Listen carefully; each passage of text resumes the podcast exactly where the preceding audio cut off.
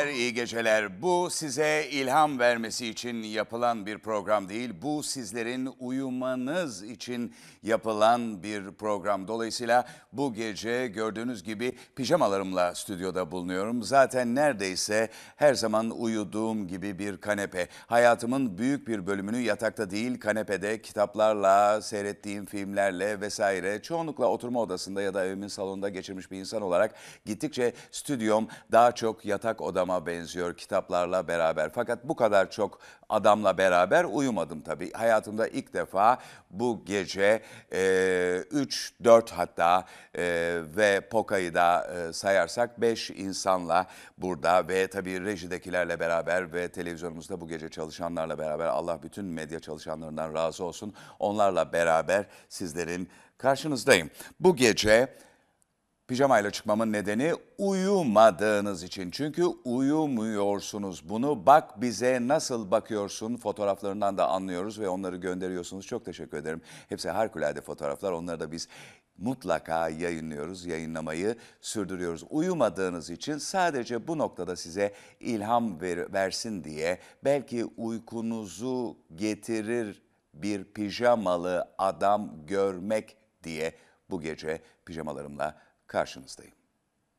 Yoksa size karşı bir terbiyesizlik düşündüğüm için değil. Bu arada beni izlemenizi istemiyorum. Ne kadar hızla uykuya dalarsanız sakin, güzel, birisi size bir şeyler okurken sakin, huzurlu, şu stresten, şu bozuk psikolojiden daha güzel, mutlu rüyalarla dolu bir uykuya geçerseniz o kadar mutlu olacağım ne kadar reytingim düşerse o kadar iyi. Tiyak reytinglerine göre ya da ne kadar YouTube'da az izlenirsem o kadar iyi demek ki işe yarıyor oluyorum. Bu gece size siz istediğiniz için bana sıklıkla yazdığınız için Yusuf Atılgan'dan okuyacağım. Yusuf Atılgan'dan iki öykü var elimde galiba birini okuyacağım ve gecenin sonunda ihmal etmemek gerekiyor. Her yaştan küçük hanımlar için D.H. Lawrence'ın atını sürüp giden kadınla mutlaka değineceğiz. Jonathan Swift'in Gulliver'in seyahatleri var. Tabi bunlar hep can yayınlarından ve Mesnevi Mevlana'dan, Mesnevi'den bir bölüm de okuyabiliriz. Ama bu gecenin sürprizi merakları için size Bob Dylan ve Pink Floyd okuyacağım. Bak nasıl olacak? İşte birazdan olacak. Peki o zaman hemen Yusuf Atılgan'dan başlayalım. Kalk kalk diyordu biri, duyuyordum. Yaşanmaz isimli öyküsü tanıtım maksadıyla Yapı Kredi yayınlarından okuyoruz. Kalk kalk diyordu birisi duyuyordum. Sol yanağım yanıyordu. Adamın vurduğu yanağımdı bu. Kolumdan tuttu kaldırdı. Gücün, gücün doğruldum. Beş altı kişi durmuş bana bakıyorlardı. Bir de çocuk vardı. Tümünü gördüm bir bakışta. Gözleri şakıyordu. Geçen gün sucuk aldığım bakkalın gözleri geldi aklıma. Dayanamayacaktım. Kahredici bir sıkıntı vardı içimde. Birden hatırladım. Eve varınca kendimi öldürecektim. Rahatladım. Dikilenlerden biri sulanır mısın herifin karısına dedi. Yalan dedim kaygısızca. Susun be dedi. Ne var gülecek dağılsanıza siz. Üstündeki tozları silkiyordu eliyle. Tanımadığım biriydi. Önce çocuk yürüdü sonra ötekiler. İkimiz kaldık yalnız. Üstündeki tozları silkiyordu boyuna. Yüzüm yanıyordu. Ben Ali'yim dedi. Ali'ymiş. Bir Ali vardı Manisa'da. Buralıyım ben dedi. Şimdi sokaktan geçenler bana bakmıyorlardı. Yediğim yumruğu görmemişlerdi. Eyvallah dedim. Gidecektim, kolumu tuttu. Olmaz, kan var yüzünde. Şuracıkta odam. Gel de silelim dedi. Yürüdük. Tahta basamaklardan çıktık, ikinci kattaydı odası. Yalnız yaşadığı belliydi. Duvarda bir genç kadın resmi vardı. Sarı saçlıdır diye düşündüm. Yüzümü ispirtoyla silerken sordu. Niye vurdu sana? Anlattım. İşten dönüyordum. Orada olanları anlatmadım. Her günkü gibiydi. Bir özelliği yoktu bugünkülerin. Ama ben bugün vermiştim kararımı. Eve gidince kendimi öldürecektim. Bunları söylemedim.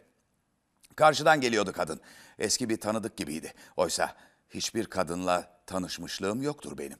Yol ortasında durakladım. Yanındaki adamı görmemiştim. Sol yanıma vurdu. İşte bu. Hergele dedi. Karı oldu mu yanlarında aslan kesilirler. Dişine göre bulmuş seni.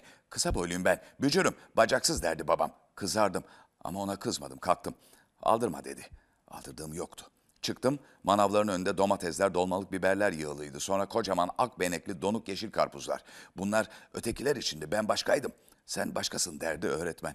Başı benim söyleyemeyeceğim bildiği bir sözü kaçırmaktan korkuyormuş gibi öne eğik, sağ eli kulağında, gözleri kısılmış, yüzünde belli belirsiz pis bir gülüş. Değil mi filozof? Ötekiler gülerlerdi, çın çın öterdi sınıf. Utanırdım. Yine utanıyordum.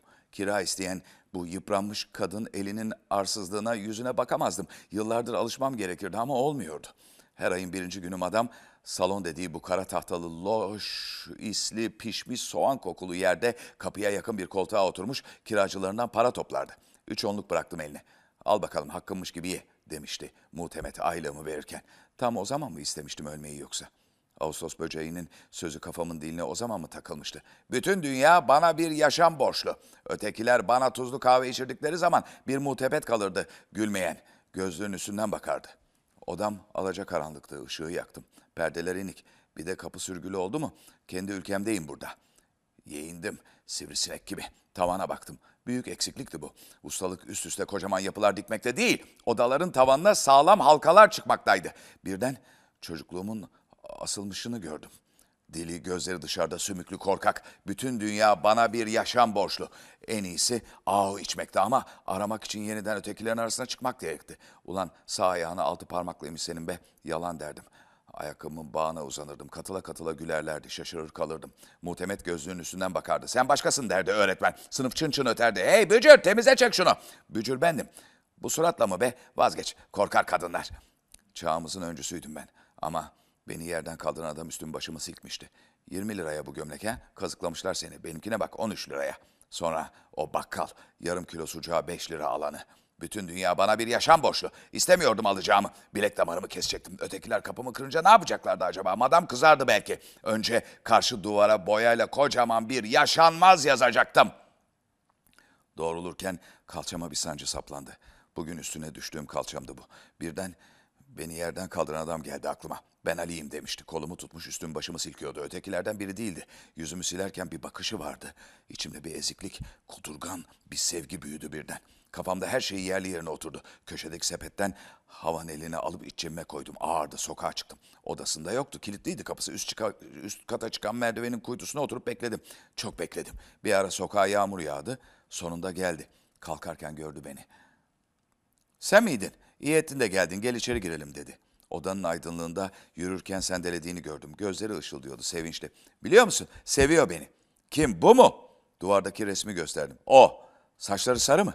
Evet. Anlattı. Önce bir gazinoya gitmişlerdi. Ben artık dinlemiyordum. Sol kolum havan elini bastırıyordu. Sarhoş olduğu belliydi. Duvardaki kadın da onu sevemezdi. Yazılı ödevini yaptırıncaya değin adamın gözüne gözüne bakan, sonra ötekilerle birlik gülen, benim tanıdığım sarı saçlıdan bambaşka biri miydi bu? Değildi. Sevmiyordu onu, aldatıyordu. Aldandığını anladığı zaman nasıl üzüleceğini biliyordum. Konuş bakalım, konuş diyordum içimden. Sen hiç olmazsa mutlu gideceksin. Her şey benim kafamda oturgun düzene uygun geçecekti. Değişmezdi bu. Üstümü sikmişti, pisliğin içinde işi yoktu onun. Neyin var senin? Hasta mısın? dedi birden. Yo, çok iyiyim dedim. Gerçekten de öyleydim. Şarap var dolapta, birer bardak içeriz ha. Dolaba doğru yürüdü. Ben de yürüdüm. Önce dönecek sandım, oysa sendeliyormuş. Havan elini sağ elime aldım. Bütün gücümle vurdum başına. Yüzü koyun düştü. Odayı korkunç bir gürültü kapladı. Nice sonra döşemeye kan aktı. Öylesine yeğindim ki hop desen uçacaktım sivrisinek gibi. Şimdi kendimi öldürebilirdim. Peki, şimdi bu ilginç, ilginç gotik öyküler gibi değil mi? Edgar Allan Poe'lar gibi Yusuf Atılgan çok çok ilginç bir adam. Yapı Kredi yayınları bütün öyküleri öykü dizisine. Şimdi gelin sizinle bir Bob Dylan okuyalım. Fırtına isimli şarkıyı birazdan çalacağım anımsayacaksınız. Bu şarkı Bob Dylan'ın orta yaş, daha gençliğine doğru bir zaman o sıralarda Amerika Birleşik Devletleri'nde çok kişi değil bazı kişileri sadece meşgul edebilmiş, sesini çok az duyurabilmiş Robin Hurricane Carter isimli boksörün hikayesi. Ve üç sayfa okuyacağım size şimdi. Böyle uzun bir şarkı. Bob Dylan böyle şarkılar yapıyor. Hikayeler anlatıyor.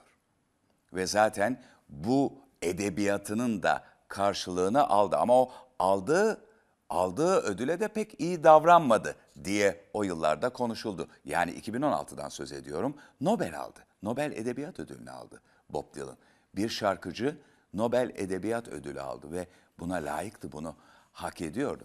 İşin ilginç tarafı bir beyaz, bir siyahi boksörün çok da duyulmamış, ismi duyulmamış bir boksör için bir şarkı yazarak Rubin Carter'ın öyküsünü haksız yere suçlandığını, haksız yere bir ömür boyu hapis cezasına mahkum edildiğini bütün dünyaya anlattı. Sadece Amerika Birleşik Devletleri'ne değil. Ve Rubin Carter'ın davasının tekrar görülmesinde tabii ki e, yanlış anımsamıyorsam Denzel Washington'ın oynadığı filmi izleyebilirsiniz Rubin Carter'la ilgili. Ya da Martin Scorsese'nin şu sıralarda Netflix'te de e, yayınlanmakta olan Bob Dylan bir turnesini anlattığı o güzel belgeselini de seyredebilirsiniz. Orada da Robin Carter Bob Dylan'dan bahsediyor ve anlamamış hiç tanımadığı, tanışmadığı, dinlememiş olduğu bir şarkıcının, bir söz yazarının kendisiyle ilgili bir şarkı yapıp kendisinin hapisten kurtulmasına neden olmasını anlayamamış. Niçin birisi benim için bunu yaptı? Niye bunu dert edindi diye düşünmüş. Bunları izleyebilirsiniz. Sadece ilham verici olması için. Fırtına, Bob Dylan. Tabanca atışları çınlar bar salonu gecesinde. Patty Valentine içeri girer üst salondan. Barmeni bir kan gölü içinde görür. Bağırır, Tanrım onların hepsini öldürmüşler. İşte başlıyor fırtınanın hikayesi. Otoritelerin suçlamak için geldiği adam hiçbir zaman yapmadığı bir şey için bir hapishane hücresine kondu ama bir zaman olabilirdi dünya şampiyonu. Üç cesedin orada yattığıdır Patty'nin gördüğü ve Bello adında başka bir adam gizemli şekilde etrafta dolanan ben yapmadım der ve ellerini kaldırır. Ben sadece kasayı soyuyordum umarım anlarsınız. Onları giderken gördüm der ve durur. En iyisi birisi polisleri çağırsın ve böylece Patty polisleri çağırır ve kırmızı ışıkları yanarak olay yerine ulaşırlar sıcak bir New Jersey gecesinde. Bu sırada uzakta kasabanın başka bir bölgesinde Robin Carter ve birkaç arkadaşı etrafta araba kullanıyorlar. Ortasiklet ünvanı için bir numaralı aday. Hiçbir fikri yoktu nasıl bir boka bulaşacağı hakkında bir polis onu yolun öteki tarafına çektiğinde. Tıpkı bundan önceki ve ondan da önce olduğu zaman gibi. Patterson'da işler aynen böyle ilerler. Eğer siyahsan sokakta gözükmek istemeyebilirsin. Ateşi yükseltmek istemediğin sürece. Alfred Bello'nun bir partneri vardı ve polislere bir ipucu verdi. O ve Arthur Dexter Bradley etrafta sadece sessizce dolaşıyorlardı. Dedi ki iki adamın koşarak kaçtığını gördüm. Orta siklet gibiydiler. Eyalet dışı plakalı beyaz bir arabaya atladılar. Ve bayan Patty Valentine sadece kafasını salladı. Polis dedi ki bekle bir dakika çocuklar bu ölmemiş. Böylece onu revire götürdüler ve adam zar zor görebiliyor olsa da ona suçlu adamı tespit edebileceğini söylediler. Sabah dört ve Rubin'i içeriye sürüklerler. Onu hastaneye götürür ve üst kata çıkarırlar. Yaralı adam can çekişen tek gözüyle yukarı bakar. Der ki niye onu buraya getirdiniz bu o adam değil. Evet işte fırtınanın hikayesi otoritelerin suçlamak için geldiği adam hiçbir zaman yapmadığı bir şey için bir hapishane hücresine kondu. Ama bir zaman olabilirdi dünya şampiyonu. Dört ay sonra gettolar alevler içinde. Rubin ise Güney Amerika'da ünvanı için savaşıyor. Arthur Dexter, Dexter Bradley hala hırsızlık oyunu içindeyken Polisler darlıyorlar onu. Suçlayacak birini arıyorlar. Hatırlıyor musun bardaki cinayeti? Hatırlıyor musun bir çalıntı araba gördüğünü? Yasayla oyun oynanabileceğini mi sanıyorsun? Düşün o gece kaçarken gördüğün o dövüşçü olabilirdi. Unutma sen beyazsın. Arthur Dexter Bradley dedi ki aslında emin değilim ve polisler dedi ki senin gibi fakir bir çocuk bir mola verebilir. Senin için bir motel işi bulduk ve arkadaşım Bello ile konuşuyorduk. Şimdi tekrardan hapse geri gitmek zorunda kalmak istemezsin. İyi bir çocuk ol. Sen topluma bir faydada bulunuyorsun. O nokta nokta çocuğu cesur ve, ve gittikçe daha da cesur oluyor. Onun kıçını mapusa tıkmak istiyoruz. O bir gentleman Jim değil. Robin bir adamı sadece bir yumrukla yere indirebilirdi ama hiçbir zaman bunun hakkında çok konuşmayı sevmedi. Bu benim işim diyecekti ve bunu ödeme yapabilmek için yapıyorum. Ve bu bittiğinde anında kendi yoluma gideceğim. Bir çeşit cennete doğru. Alabalık sürülerinin geçtiği ve havanın güzel olduğu yere ve bir patika boyunca ata bineceğim. Ama sonra onu hapishaneye götürdüler. İnsanı bir sıçana çevirdikleri yere. Robin'in bütün kartları önceden işaretlenmişti. Mahkeme bir domuz sirkiydi. Asla bir şansı olmadı. Yargıç Robin'in tanıklarını varoştan gelen sarhoşlardan yaptı. İzleyen beyaz millete göre o devrimci bir serseriydi ve siyah millete göre sadece deli bir zenciydi. Kimse şüphe etmedi tetiği çektiğinden ve silahı elde edemeseler de bölge savcısı onun bu işi yaptığını söyledi ve hepsi beyazlardan oluşan jüri buna katıldı. Robin Carter boş yere denedi. Cinayet birinci dereceden suçtu. Tahmin et kim tanıklık etti? Bello ve Bradley ve ikisi de açıkça yalan söyledi ve gazeteler hepsi bu gidişatın yanında yer aldı. Nasıl olur da böyle bir adamın hayatı bazı aptalların avucunun içinde olur.'' Onu besbelli kumpasa getirdiklerini görmek beni adaletin bir oyun olduğu bir ülkede yaşamaktan, utandırmaktan başka bir işe yaramıyor. Şimdi bütün suçlular ceketleri ve kravatlarıyla özgürce martini içip güneşin doğuşunu izliyorlar. Rubin 3 metrelik hücresinde Buda gibi otururken canlı bir cehennemde masum bir adam. Bu fırtınanın hikayesidir ama bitmeyecek. Onları onun adını temizleyene ve onun yitirdiği zamanı ona geri verene dek bir hapishane hücresine kondu ama bir zaman olabilirdi dünya şampiyonu.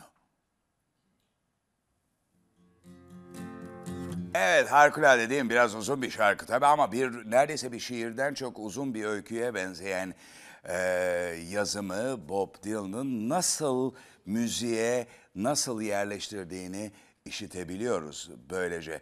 Elektrik döneminin en güzel şarkılarından biri hayatında hiç görmemiş olduğu, hiç tanışmamış oldu ki sonradan hapishanede ziyaretine giriyor, tanışıyor Robin Carter'la.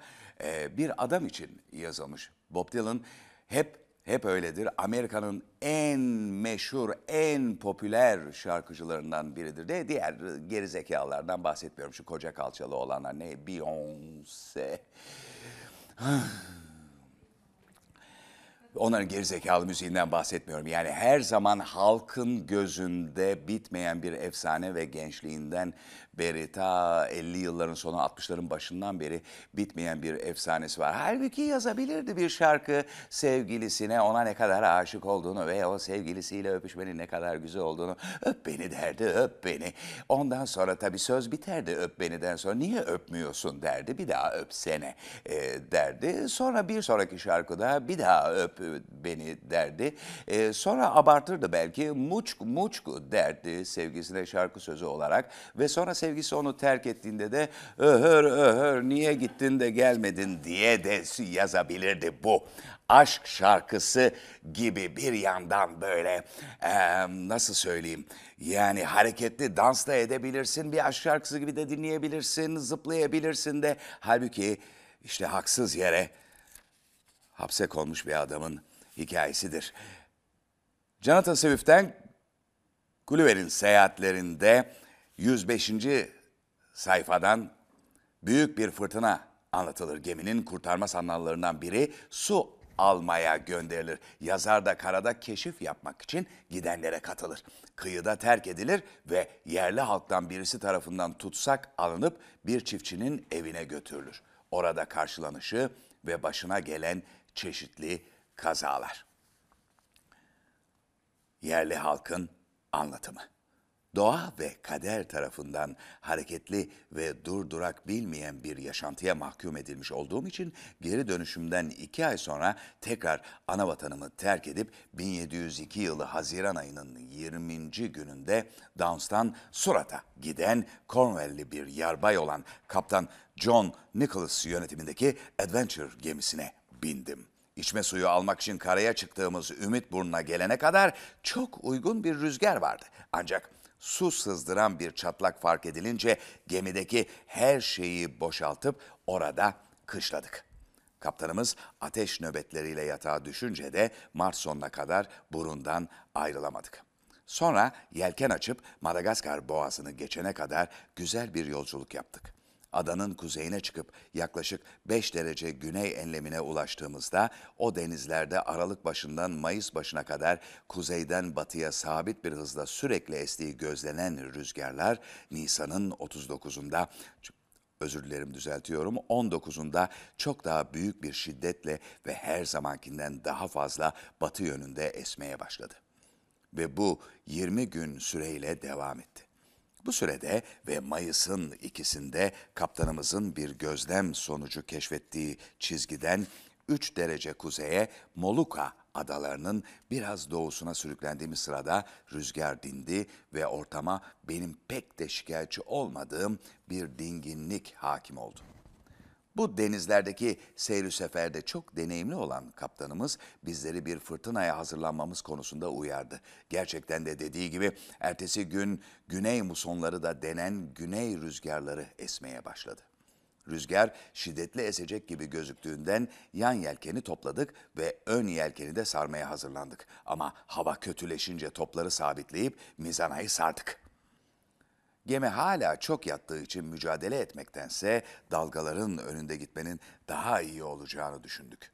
Ön yelkeni küçültüp açtık, ön bezin iplerini çektik. Dümen hala rüzgara doğru çekiyordu. Gemi kahramanca dayanıyordu. Ön yelken iplerini gerdik fakat yelken yırtılmıştı. İpleri gevşetip yelkeni içeri aldık ve temizledik. Çok şiddetli bir fırtınaydı. Deniz tuhaf ve tehlikeli bir şekilde patladı. Dümen koluna bağlı halatlara asılıp dümendeki adama yardım ettik. Üst yelkeni içeri almayıp bıraktık çünkü çok iyi rüzgar alıyordu. Ve üst yelken rüzgarla doldukça gemi çok daha iyi seyredip denizi yararak yol alıyordu. Fırtına dinince ön yelkeni ve ana yelkeni açıp gemiyi durdurduk. Sonra mizana yelkenini, ana üst yelkeni ve üst yelkeni, ön üst yelkeni açtık. Rotamız doğru kuzey doğuydu. Rüzgarsa güneybatı yönünde esiyordu. Düzeltiyorum, doğu kuzey doğuydu. Rotamız rüzgarsa güney, güneybatı yönünde esiyordu. Sancak tarafı yelken iplerini gemiye çektik. Yelken küçültme bağlarını ve kaldıraçlarını avara ettik, rüzgar altı destekleriyle yerlerine koyduk. Yelken küçültme bağlantılarını öne çekip sıkıca bağladık. Mizana yelkenini rüzgar tarafına aldık. Yelkeni mümkün olduğunca rüzgarı dolu dolu alacak biçimde dengeledik.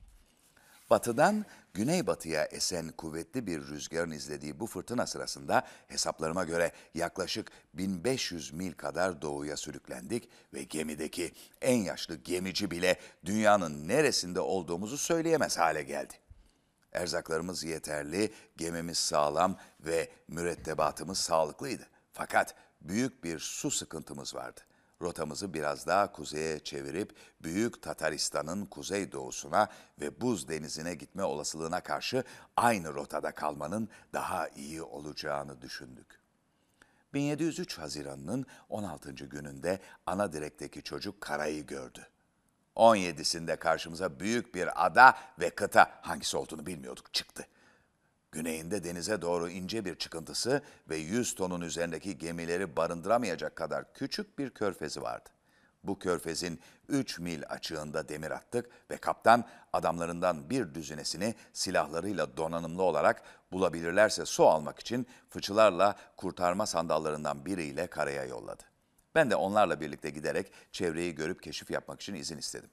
Karaya çıktığımızda ne bir nehir, ne bir kaynak, ne de orada yaşayanlara ait bir ize rastladık. O nedenle adamlarımız tatlı su bulmak için kıyıda gezindiler. Ben de diğer tarafta bir mil kadar kendi başıma dolaştım.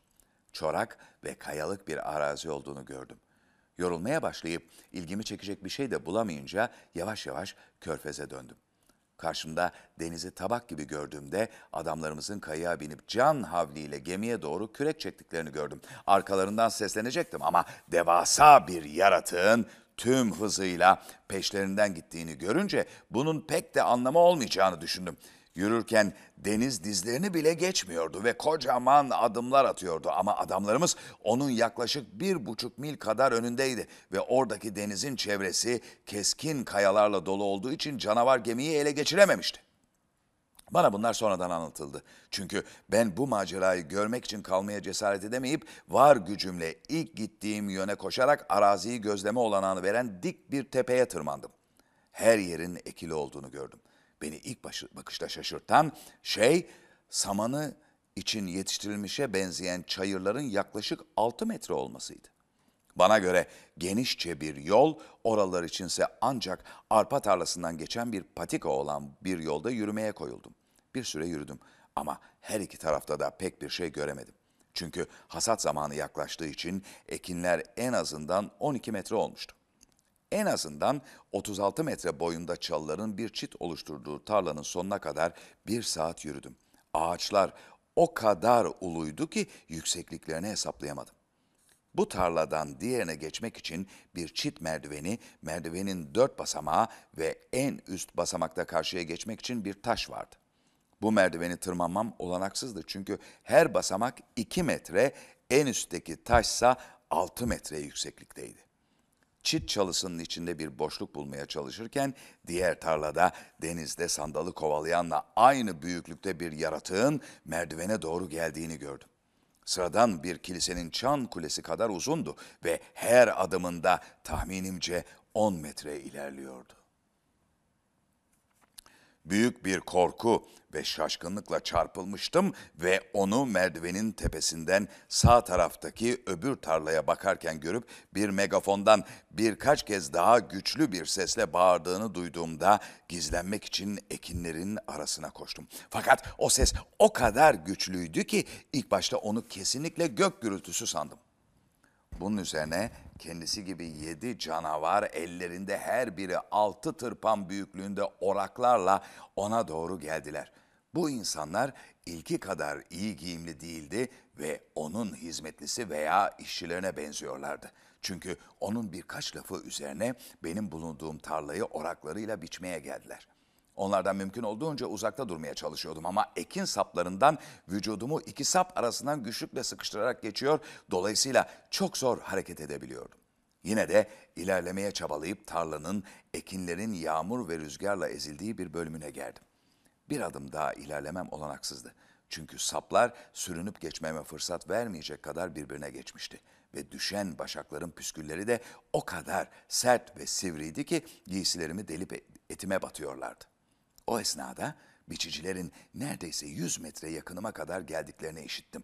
Büyük zahmetlerle ilerlemekten yılmış, keder ve umutsuzluktan o kadar yıkılmıştım ki iki bayır arasında uzanıp içtenlikle hayatımın sona ermesini istedim. Bayağı heyecanlı bir yerdeyiz, değil mi? Evet. Keder içinde zavallı dul karımı ve babasız çocuklarımı düşündüm. Bütün arkadaşlarımın ve akrabalarımın önerilerine rağmen ikinci bir yolculuğa yeltendiğim için akılsızlığıma ve düşüncesizliğime lanet ettim. Bu korkunç huzursuzlukla halkının beni dünyadaki en olağanüstü şey gibi gördükleri bir elimle kraliyet filosunu çekebildiğim ve milyonlarca kişinin tanıklığına rağmen gelecek kuşakların inanmakta güçlük çekeceği o imparatorluğun tarihine geçecek diğer işleri yaptım. Lilliput'u düşünmekten kendimi alamadım. Vay be o bir önceki öykü. Anımsadınız mı? Uyuyorsanız daha iyi, anımsamıyorsanız yani daha iyi uyuyorsanız. Cüceler tarafındaydı ya Şimdi de devler tarafına gelmiş. Buradan onu anlıyoruz. Şimdi küçük bir müzik arası vereceğim. Ama ama aradan önce hani birisi dese ki dünya televizyonundan pijamalı bir herif çıkmış. Pink Floyd okuyor. Nasıl yani? Ha? Olur mu öyle şey? Olmaz tabii ki. Wish You Were Here albümü Pink Floyd'un çok önemli albümüdür, seveni çoktur. Neredeyse artık bu modern çağın klasiklerinden gibidir. Heve sigar bir sigara bir proyak isimli şarkıyı yani şarkının ismi. Yoksa Türkiye Büyük Millet Meclisi'nin kararıyla sigara çocuklara ve büyüklere sağlığa zararlıdır. Bunu unutmuyoruz tabii ki. Ama bunun biliyorsunuz radyo televizyon üst kurulunun bunu eğer sigaradan söz ediliyorsa bunu bağışlama yolu o sunucunun, o kişinin sigara içtiğini söylüyorsa e, bırakamadım bu e, şeyi e, zıkkımı bu zıkkımı zı- bu zıkkımı bıraka yani bırakamadım bu zıkkımı ya da bundan zıkkım zehir gibi e, söylemesi söz etmesi gerekir. Ama tabii ki e, Pink Floyd e, sözleri büyük ihtimalle Roger Waters söylemiştir. Şarkında ilginç bir hikayesi vardır zaten. Roger Waters söylemiyor şarkıyı. E, başka bir e, e, solist arkadaşları var ona söyletiyorlar. O yüzden zaten iyi söylenmiş bir şarkı. Fakat sonradan David e, Gilmour anlatıyor ki bu da biraz kıskanıyor Roger Waters'da stüdyoda bu herif çok iyi söyledi diye. Onu kıskanıyor, onu biraz kıstırıyor. Kendisi onun üzerine söylüyor. Ama asıl güzel ses yine de oradadır, duruyor yani. E, Herifçioğlu'nun ismini unuttum şimdi. Her şey, şu şuradan geldim. E, bu hani bir sigara yak diyor da bunun için ben e, içmeyin şu zıkkımı demiş olayım. Çünkü Roger Waters bırakamadım şu zıkkımı demiyor şarkının sonunda bizim radyo televizyon üst kurulu için. Şimdi önce şarkı e, sözleri okuyacağım. E, sonra e, şarkıyı dinleyeceğiz. Gir içeri sevgili evlat. Yak bir pro. Uzaklara gideceksin. Yükseklerde uçacaksın.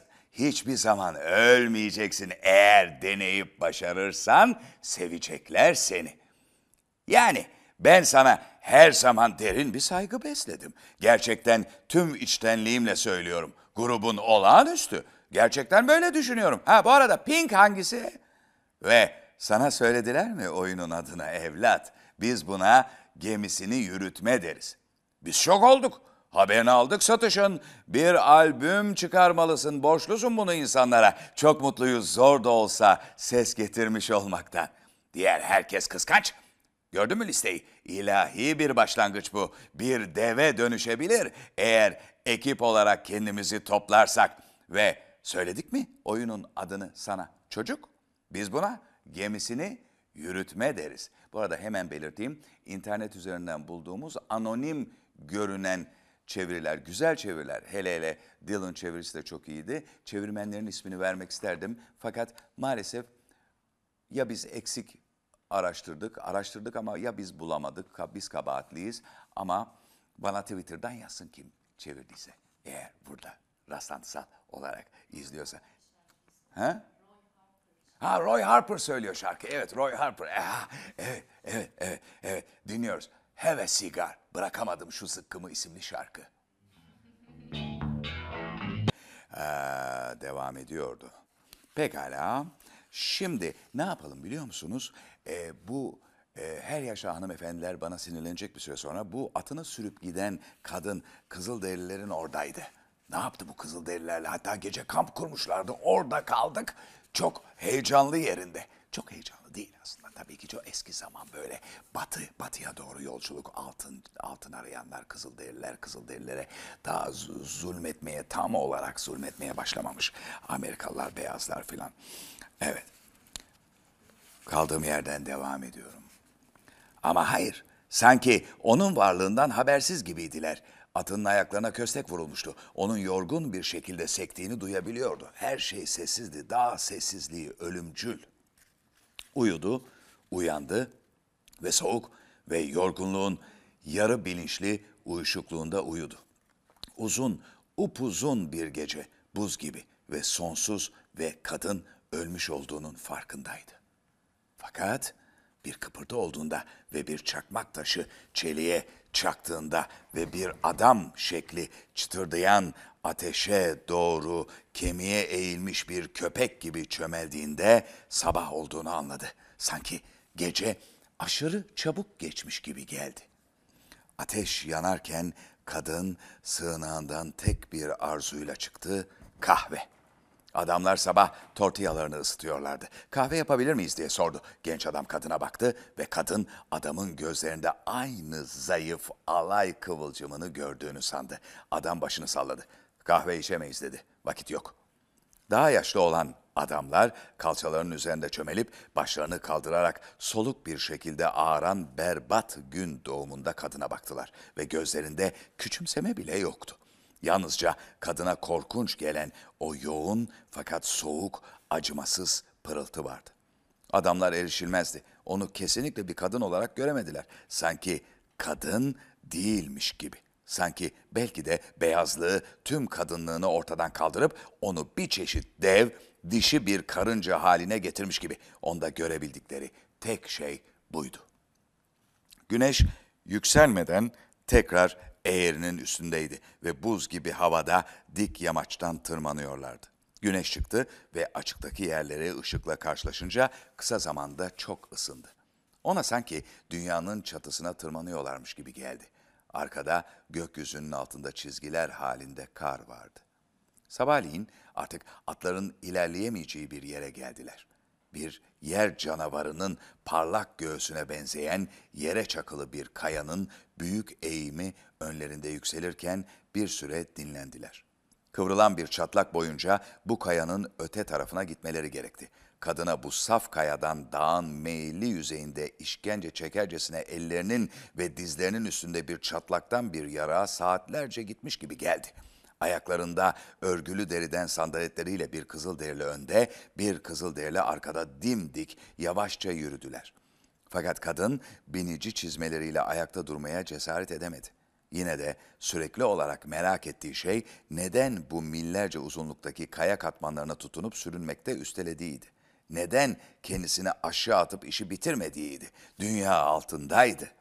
Nihayet taşlık bir yokuşa çıktıklarında kadın geriye baktı ve üçüncü Kızılderili'nin eğerini ve heybelerinin tümünü alnındaki bir banda asılı olarak sırtında taşıdığını gördü. Ve adam elinde şapkası Kızılderililerin yavaş, yumuşak ve sağlam adımlarıyla kararlı bir şekilde kaya kırıklarında sanki dağın demirden zırhı üzerindeki bir çizik boyunca yavaş yavaş yürüyordu. Taşlık yokuş aşağı döndü. Yerliler heyecanlanmış gözüküyordu. Bir tanesi hafif hızlanarak ileri atıldı ve taşların kıvrımları arasında kayboldu. Sonunda sabah güneşinin tüm parlaklığında kayadan duvarlar arasında sanki dağlara konulmuş büyük bir yarığın içindeymiş gibi bir vadi görene kadar yol aşağı doğru kıvrıldı. Bir nehir ve ağaçlar ve alçak damlı parıldayan ev kümeleriyle yeşil bir vadi. Bin metre aşağıda her şey minik ve mükemmeldi.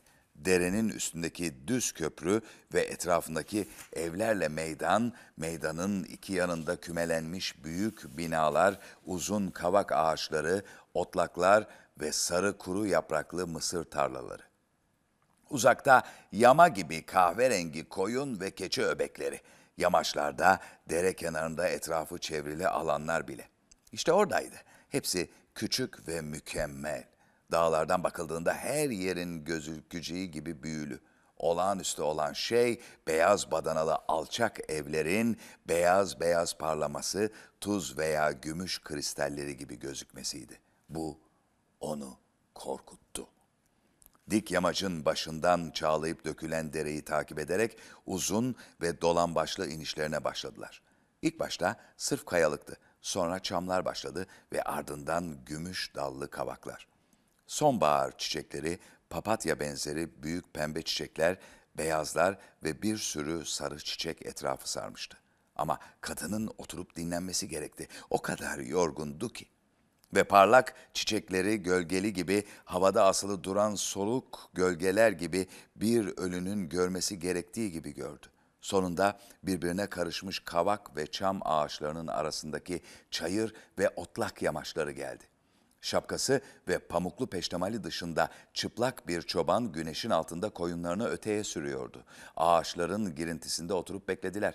Kadın ve genç kızılderili. Eğri taşıyan da ileriye gitmişti. Yaklaşan birinin sesini duydular. Gelenler kırmızı ve turuncu ve sarı ve siyah hoş serapeler içinde ve parlak tüylü başlıkları olan üç adamdı. En yaşlısının kır saçları kürkle örülmüştü ve kırmızı, turuncu, sarı serapesi leopar derisine benzeyen tuhaf siyah desenlerle kaplıydı. Diğer ikisi kır saçlı değildi ama onlar da oldukça yaşlıydı. Şalları çizgiliydi ve başlıkları o kadar süslü değildi. Genç Kızılderili yaşlı olanlara birkaç kelimeyle bir şeyler söyledi. Adamlar cevap vermeksizin ona ve kadına bakmaksızın başları dönük ve gözleri yere çevrili olarak dinlediler. Yalnızca dinlediler ve sonunda döndüler ve kadına baktılar. Yaşlı reis veya büyücü doktorun her neyse ağzı etrafında birkaç seyrek kırlaşmış kıl olan koyu bronz, derin kırışıklı ve çizgili bir yüzü vardı. Kürk ve renkli tüylerle örülmüş iki uzun kırsaç örgüsü omuzlarına dökülüyordu. Fakat önemli olan yalnızca gözleriydi. Gözleri siyahtı ve sıra dışı delici bir gücü vardı ve şeytanımsı korkusuz kuvvetinden en ufak kuşkusu yoktu. Adam beyaz kadının gözlerine uzun delici bir nazarla kadının ne olduğunu bilmediği bir şey ararcasına baktı. Kadın adamın gözlerine bakmak ve gardını ayakta tutmak için tüm gücünü topladı ama yararı yoktu. Adam kadına bir insanın diğerine baktığı gibi bakmıyordu. Kadının direncini ve kafa tutuşunu asla algılamadı bile. Yalnızca bakışları her ikisini de delip geçerek kadının bilmediği bir şeye gömüldü. Bu yaşlı varlıktan herhangi bir insani iletişim bekleme umudu yoktu. Adam döndü ve genç yerliye birkaç kelime söyledi. Burada ne aradığını soruyor dedi genç adam İspanyolca. Ben? Ha, hiçbir şey. Yalnızca buraların nasıl olduğunu görmeye geldim. Bu da çevrildi ve yaşlı adam gözlerini bir kez daha kadına çevirdi. Sonra alçak fısıldayan tonuyla tekrar genç yerliye konuştu. Diyor ki neden beyaz adamların olduğu evini terk ediyor? Beyaz adamın tanrısını Çilçui'ye mi getirmek istiyor? Hayır diye yanıtladı kadın gözü kara. Ben kendim de beyaz adamın tanrısından kaçıyorum. Çilçui'nin tanrısını aramaya geldim. Bunun çevrilmesini derin bir sessizlik izledi. Sonra yaşlı adam neredeyse yorgunluktan kaynaklanan kısık bir sesle tekrar konuştu. Burada burada ara veriyoruz. Sonra çok çok kalmadı zaten. Hemen pazartesi e, Yo yarın. Aa yarın var, yarın var. E, doğru doğru aman yarın yarın kıslama var. Onu şey yap. Bu arada ee, emek bayramınızı, işçi bayramınızı tebrik ediyorum. Tüm çalışanların, tüm emekçilerin yarın bayram. Yarın 1 Mayıs. Maskeleri görüyorum. Birçok kişi takıyor. Ne kadar güzel. Bir e, dostum e, bana bir maske yapmış. Kendisi moda işleriyle ilgileniyor. Tolga Han bu bir yaka mendili gibi görünebiliyor diye. Bakın işte nasıl e, şeyler var. Mesela Fransızlar, e, İngilizler bir aptal maskeleri Çin'den satın alıyor. Ya hiçbir şeyiniz kalmadı mı? Hiçbir atölyeniz, teknolojiniz, hiçbiriniz yani. Maske tabii ki aptal değil şu andaki yararını ve teknolojisini düşünürsek. Ama maske sonuçta. Neler üretiyoruz değil mi? Ama bu e, sevgili dostum Tolga Han bir de adamın şeyini işlemiş. Yıkanabiliyor efendim. Çok e, güzel bir pamuklu e, kumaştan Hani böyle e, şarkıcılar modacılarına e, teşekkür ediyor ya ben hiç yapmadım. Ama bu e, ismimi de OB diye inisiyallerini işlemiş. Güzel tarafı bu işlerle uğraşan bir adamın bunu yapması. Dünyadaki büyük tekstil markalarının yaptığı gibi böyle ondan sonra şey yapıyor takılıyor şöyle güzel. Ondan sonra güzel tarafı, güzel tarafı Hani nasıl sosyal mesafeden söz ediyoruz? Bu da sosyal bir şey. Yani mesela yalnız dolaşırken ulan bunu nereme koyacağım falan zaten yıkayıp tekrar kullanacaksın. Ama orada yaka mendili gibi duruyor. Bu fikri beğendiğim için anlattım ve bizim memleket insanının zekasını övmek için anlattım. Şimdi kapatıyoruz. Hemen bir şarkının başını dinleteceğim size. Stars diye bir grup. Stars diye bir grup. Ben albüm kapağını beğenmiştim. Bir tablo vardı kapakta. Sevmiştim bu Stars'ın e, şarkısını ve e, sonra içinden bu şarkı çıktı. Ne güzel bir şarkı ya. Evet